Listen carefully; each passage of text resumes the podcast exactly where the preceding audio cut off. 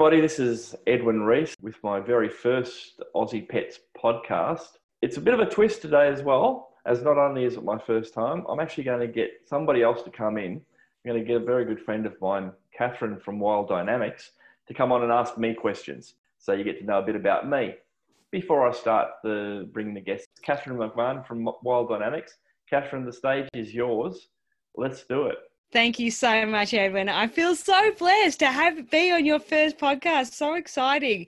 And this is such a great progression for you with everything that you do, bringing together your love of pets and being able to share the information that you've learned. And I really can't wait to see just the uh, the the information and the sharing and all the expertise that your listeners will get uh, from this from this podcast and the visuals I get through from the show. So, Edwin, you're a rock star guy. I admire you everywhere. You do so much for every person as well as every pet. And you have always the most interesting stories. It's never a dull moment when when I get on the phone with you. But but please share share with your listeners uh what what kind of pets and what uh, what have animals been in your life, both personally and then professionally? I'm from far north Queensland, although I wish I was there right now in the middle of the uh, pandemic. I'd uh, pick up a stray cat and get it looked after and nursed and vetted.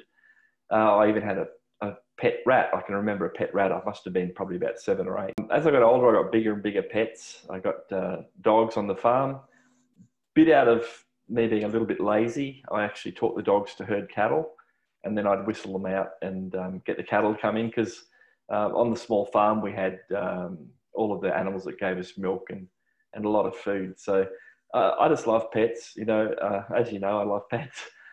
I came to Melbourne probably about 27 years ago, and, and I love Melbourne. And I, and I came here and I saw there's just so many different dogs, there's um, so many different types of animals, not just dogs. There's just cats. People have got ferrets, got bitten on a on the foot by a ferret in Plenty Road. There's a story for you I haven't told you. Yeah, so I've I've just loved animals, been around them all my life. I saw the opportunity to to get in and um, learn more about other people's pets uh, and see if I can make a bit of a difference while I'm here. Beautiful. So, what are some of the, the earliest memories of you with your pets up in Queensland? I know you mentioned about um, getting them to do the work for you, and that's smart. But what about that closeness and connection with you and your pets? I, I like to engage them as part of the family. I, I don't like pets to feel that they're anything less than a, a you know a, a, being that I want to share my life and time with. I had uh, showed dogs in Queensland as well, and so we'd pretty much get off pack up my Mazda 626 and a custom made dog trailer and drive around Queensland showing dogs on the weekend. I had a pet rabbit here, Binky. Uh, the only issue is that Binky thumped a lot at night. My housemate doesn't like thumping rabbits, which is, can be disturbing at three o'clock in the morning. And a, a rabbit will thump when they're alert or alarmed. Pretty close to pets. Um, even with my rabbit, I rush home to say hello to him and make sure that he knows that I, I'm here and he's, he's acknowledged every day and the morning I actually say see you later. So, and I'd like to encourage people to think about holistically how they deal with pets. The, the pet's not just something you just go and pat it on the head and say nice pet, see you later, and pull it out uh, when your friends come around, or worse still, lock it away when your friends come around. It should be something that I, that I feel is close to your family, but in a, in their own place. Yeah, sure. That's really great. And so tell people about how your professional work that you do now. I came to Melbourne and I was a printer. And as a printer, I had a um, chemical reaction with the, the chemicals in my hand and they bled. So I went to the doctor and the doctor said, You have to find something else to do. Uh, to cut a long story short, I ended up working in councils. So where I ended up um, in rangering is, I think that's what you were asking, is how I got up to my current position. Yeah, absolutely. And what, you know, day to day, I know this changes a lot. What does that usually on a, you know, look like for you? Doing rangering work, which is probably a, about a quarter day to day role. Doing rangering alternately, probably once a month or so for a week after hours. My daily work would be um, responding to dog attacks.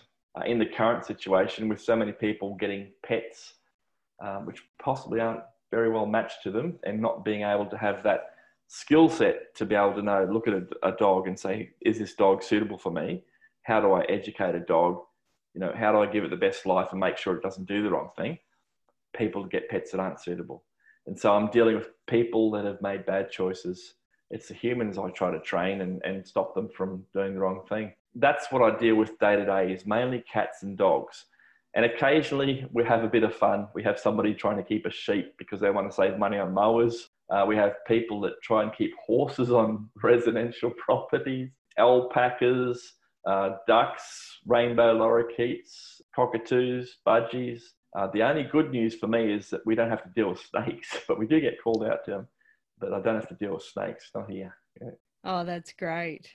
And so, with your current role and the challenges, what motivated you to help others by starting the Aussie Pets podcast? I've had over 90 dog attacks. All of these dog attacks, every single one, could have been completely avoided. There would be no hospitalisation, no people not being able to walk anymore, no kids getting bitten on the face or worse. That really motivated me to look at what the issues are. The issues are quite simple education and knowledge. Yeah, so I thought to myself, I think that I've got an opportunity with the knowledge that I have to talk to people, to deal with people who are experts, university educated or incredibly experienced people or gifted people. And I'm going to have people come on here. They've said they'll come on here and, and share that. Just hit the button, subscribe. You'll be able to get up to date information by experts in the field, incredible range of, of people such a beautiful thing you're doing just from such a pure place of wanting to look after the pets and making sure they're in the most uh, happy and content environment whilst also making sure that people have access to that information and knowledge because it can be overwhelming you know it's and going to a vet or your information and tools that you use and people that you go to and what they suggest to ask uh, when you're looking for these services. I think that'll be um, a real game changer.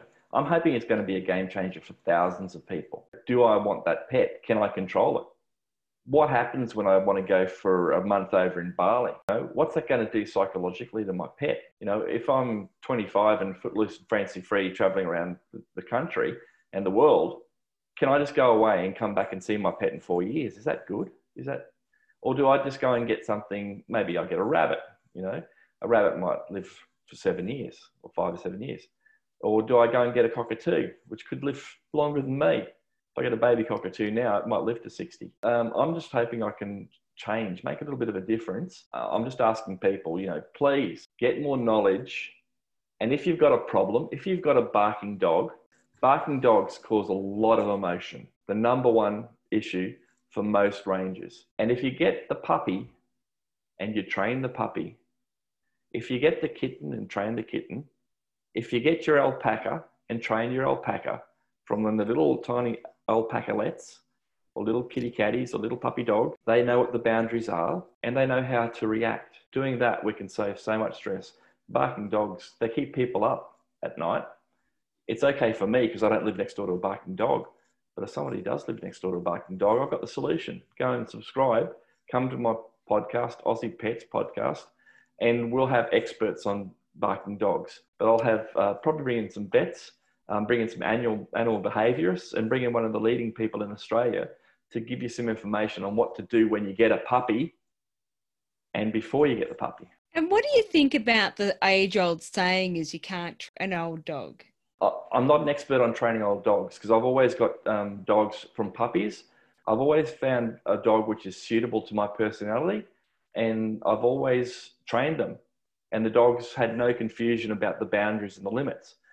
I do know that if you've got a dog that's two years old or three years old and it's starting to exhibit issues, you can train it. You can teach it. The only way you can do that and understanding that pets aren't people. Pets are animals. They've got their own emotions and their own responses. And if we can understand that, we can bring them into the human world and teach them where their place is, where they're safe. Yeah. Yeah, beautiful. And I love that it's doing it with everybody that is a part of that animal's life. As and so, why Aussie pets? But I wanted people to feel that if they had a pet anywhere in Australia, that I can help them. I want you to be able to feel comfortable with actually educating yourself about your pet. So I also wanted to bring people in who've got exotic animals. I know people who've got exotic birds. Um, I know people that have got um, very unusual animals as well, uh, unusual dogs, unusual cats. Bring them in as well. I like hairless cats; they're cool. I like hairless dogs as well. Don't know what that says about me, but um, basically, I wanted Aussie pets to be something that anybody who's in Australia can feel is great to have. It's great to have a pet in your life, and it's it's a great thing that we've got the choice to have in Australia, where we can have pets. You know, where we have got the space to have pets. Yeah, beautiful. How many different um, kinds of people are engaged within the pet industry in Australia? Well, the, the pet industry is actually massive. I mean, people love their pets. I'd say there'd be a cast of hundreds of different um, actual occupations, but the main ones that people who I know all relate to animal welfare or um, you know dealing with animals and pets that I've had. So it's outside of the vets. I'm, I'm going to have vets as well talking, but outside of vets, we've got um, people who do pet massage people who do pet portraits. Oh, I, I actually do pet portraits. We have people that do pet drawings. We have people that do pet walking, pet sitting, pet minding, pet talking. We have pet whisperers. We have pet trainers, dog trainers. We have um, agility trainers. We have obedience um, training. We have um, puppy training, puppy schools. We have factories which make pet food. And what's the right pet food for your pet? Maybe if your pet's got a good tummy, it's going to be a good doggy, you know. So so those people are actually very interesting people. And they, they uh, serve as front line for Australia, protecting us from other things. But they actually integrate dogs into their system, into their daily role, to do specific tasks, which are quite mind blowing when you think about it. We've got dogs in the military, we've got dogs in the police force, we've got dogs that look for people that are lost. You know, we've got people that have trained dogs to look, um, look for people in the snow. We've got dogs that mind sheep. We've got dogs for minding penguins, you know, um, Maremmas. But then you go into the cats, which is another world. We've got cats with hair, cats with short hair, medium hair, long hair, crazy hair. You know, some of them go, they go to pet groomers. That's another occupation. You know, pet groomers, people that go and um, groom your pet, people that massage your pet, uh, people who do like pet, pet chiropractic or pet physio, people that do um, uh, assessments, psychological assessments. What does that involve? The psychologist and psychiatrist for pets. Well, there's issues um, which you can't just probably train out of them. So the, the, pets actually have may have to get medicated, but some of them can actually be uh, taken to a person who knows their their field and industry, of which I'm not an expert at all. But I do know that people have taken them to somebody who's got a very good understanding of psychology of pets, and that person is able to analyze and diagnose and give the pet a different life and give the family a different pet you know by understanding how how the animal thinks and how to assimilate that animal into human life. Yeah. You've also got people who deal with dogs with problems like biting people for example or wheel chasers. We all we all know the old wheel chasers. Occasionally they get wheels disease which is a pretty final solution for the dog and these people can actually understand what's triggering them and they look at it and they change it and then if you find the problem, educate yourself with knowledge, and the person's able to help to train the people to also change their reaction and the dog's interaction. You can actually have a wonderful pet. Yeah, that's excellent to know. And it's a whole new industry and a world that that yeah, I've only realized exists since I met you that there was these you know, incredible incredible people that could understand pets on a completely different level and that pets do just sometimes have psychological challenges that they need help with. And physical ailments yeah. and if you treat them they can have a comfortable life how do you match a pet to a person well i i don't because i don't sell the pets i don't sell any pets but The people that sell pets are usually breeders. I always recommend going to a quality breeder, and we'll have quality breeders to talk and tell you why and what, what's good about their, their cats or their dogs or their birds. So when you're matching a person to the pet, you have to make sure that the person's expectations are in line with what the pet is going to do. There's always an expectation that people can deal with an exotic or a, a sort of a tough image like dog. They really need to go and talk to somebody before they buy the pet. So to match a person with the pet, you need to talk to an expert before you get your cash out and spend your two, three thousand, five thousand dollars. Go and spend a little bit of money. They can bark like crazy. Some of them can be neurotic, you know. So if you don't want that, you might want to go for a really big dog, a Great Dane, who's very aloof and confident. So I reckon that before people go and get pets, very good question, Catherine. Spend a little bit of time or money or both to get good advice about what you can realistically expect from a pet that you can control that might suit your lifestyle. I think that's a really important um, element right there that actually suits your lifestyle. At the moment, uh, in your, we've all seen it flooding our our socials, is people buying pets because oh, well, I'm locked down. It's the perfect time to buy one, which is lovely. Uh, except that that pet's going to be very well used to you being there all the time. And when people are back to work and school and, and their humans aren't around, it might cause some challenges for that animal. There's people that have suddenly been housebound with this horrible situation we've been thrown into through no choice of their own. And we've gone and dragged a pet into our lives. They forgot that they have to feed the dog or cat, which costs them 20 30 50 dollars a week they forgot they have to take their dog to the vet to check up if there's a problem so then all of a sudden they're faced with a bill which is $3000 to sort that that's the big problem we we there's another reason why i started aussie pets is to try and get in before this avalanche starts. Your little pug's going to live for 15 years. So you're making a decision for 15 years.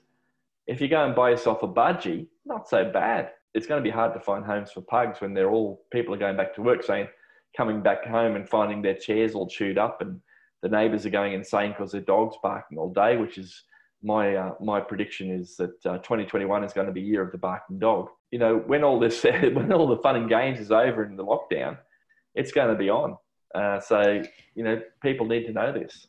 What are your thoughts and recommendations around people adopting rescue animals? There's a few warning bells there. People have to work out what they're trying to do you do realize that when you're rescuing an animal, there's a reason that it may be rescued. Now, it could be as simple as the owner couldn't afford it, is because it barked or bit somebody, might have bitten a child. That's the big problem, is forgetting about these things.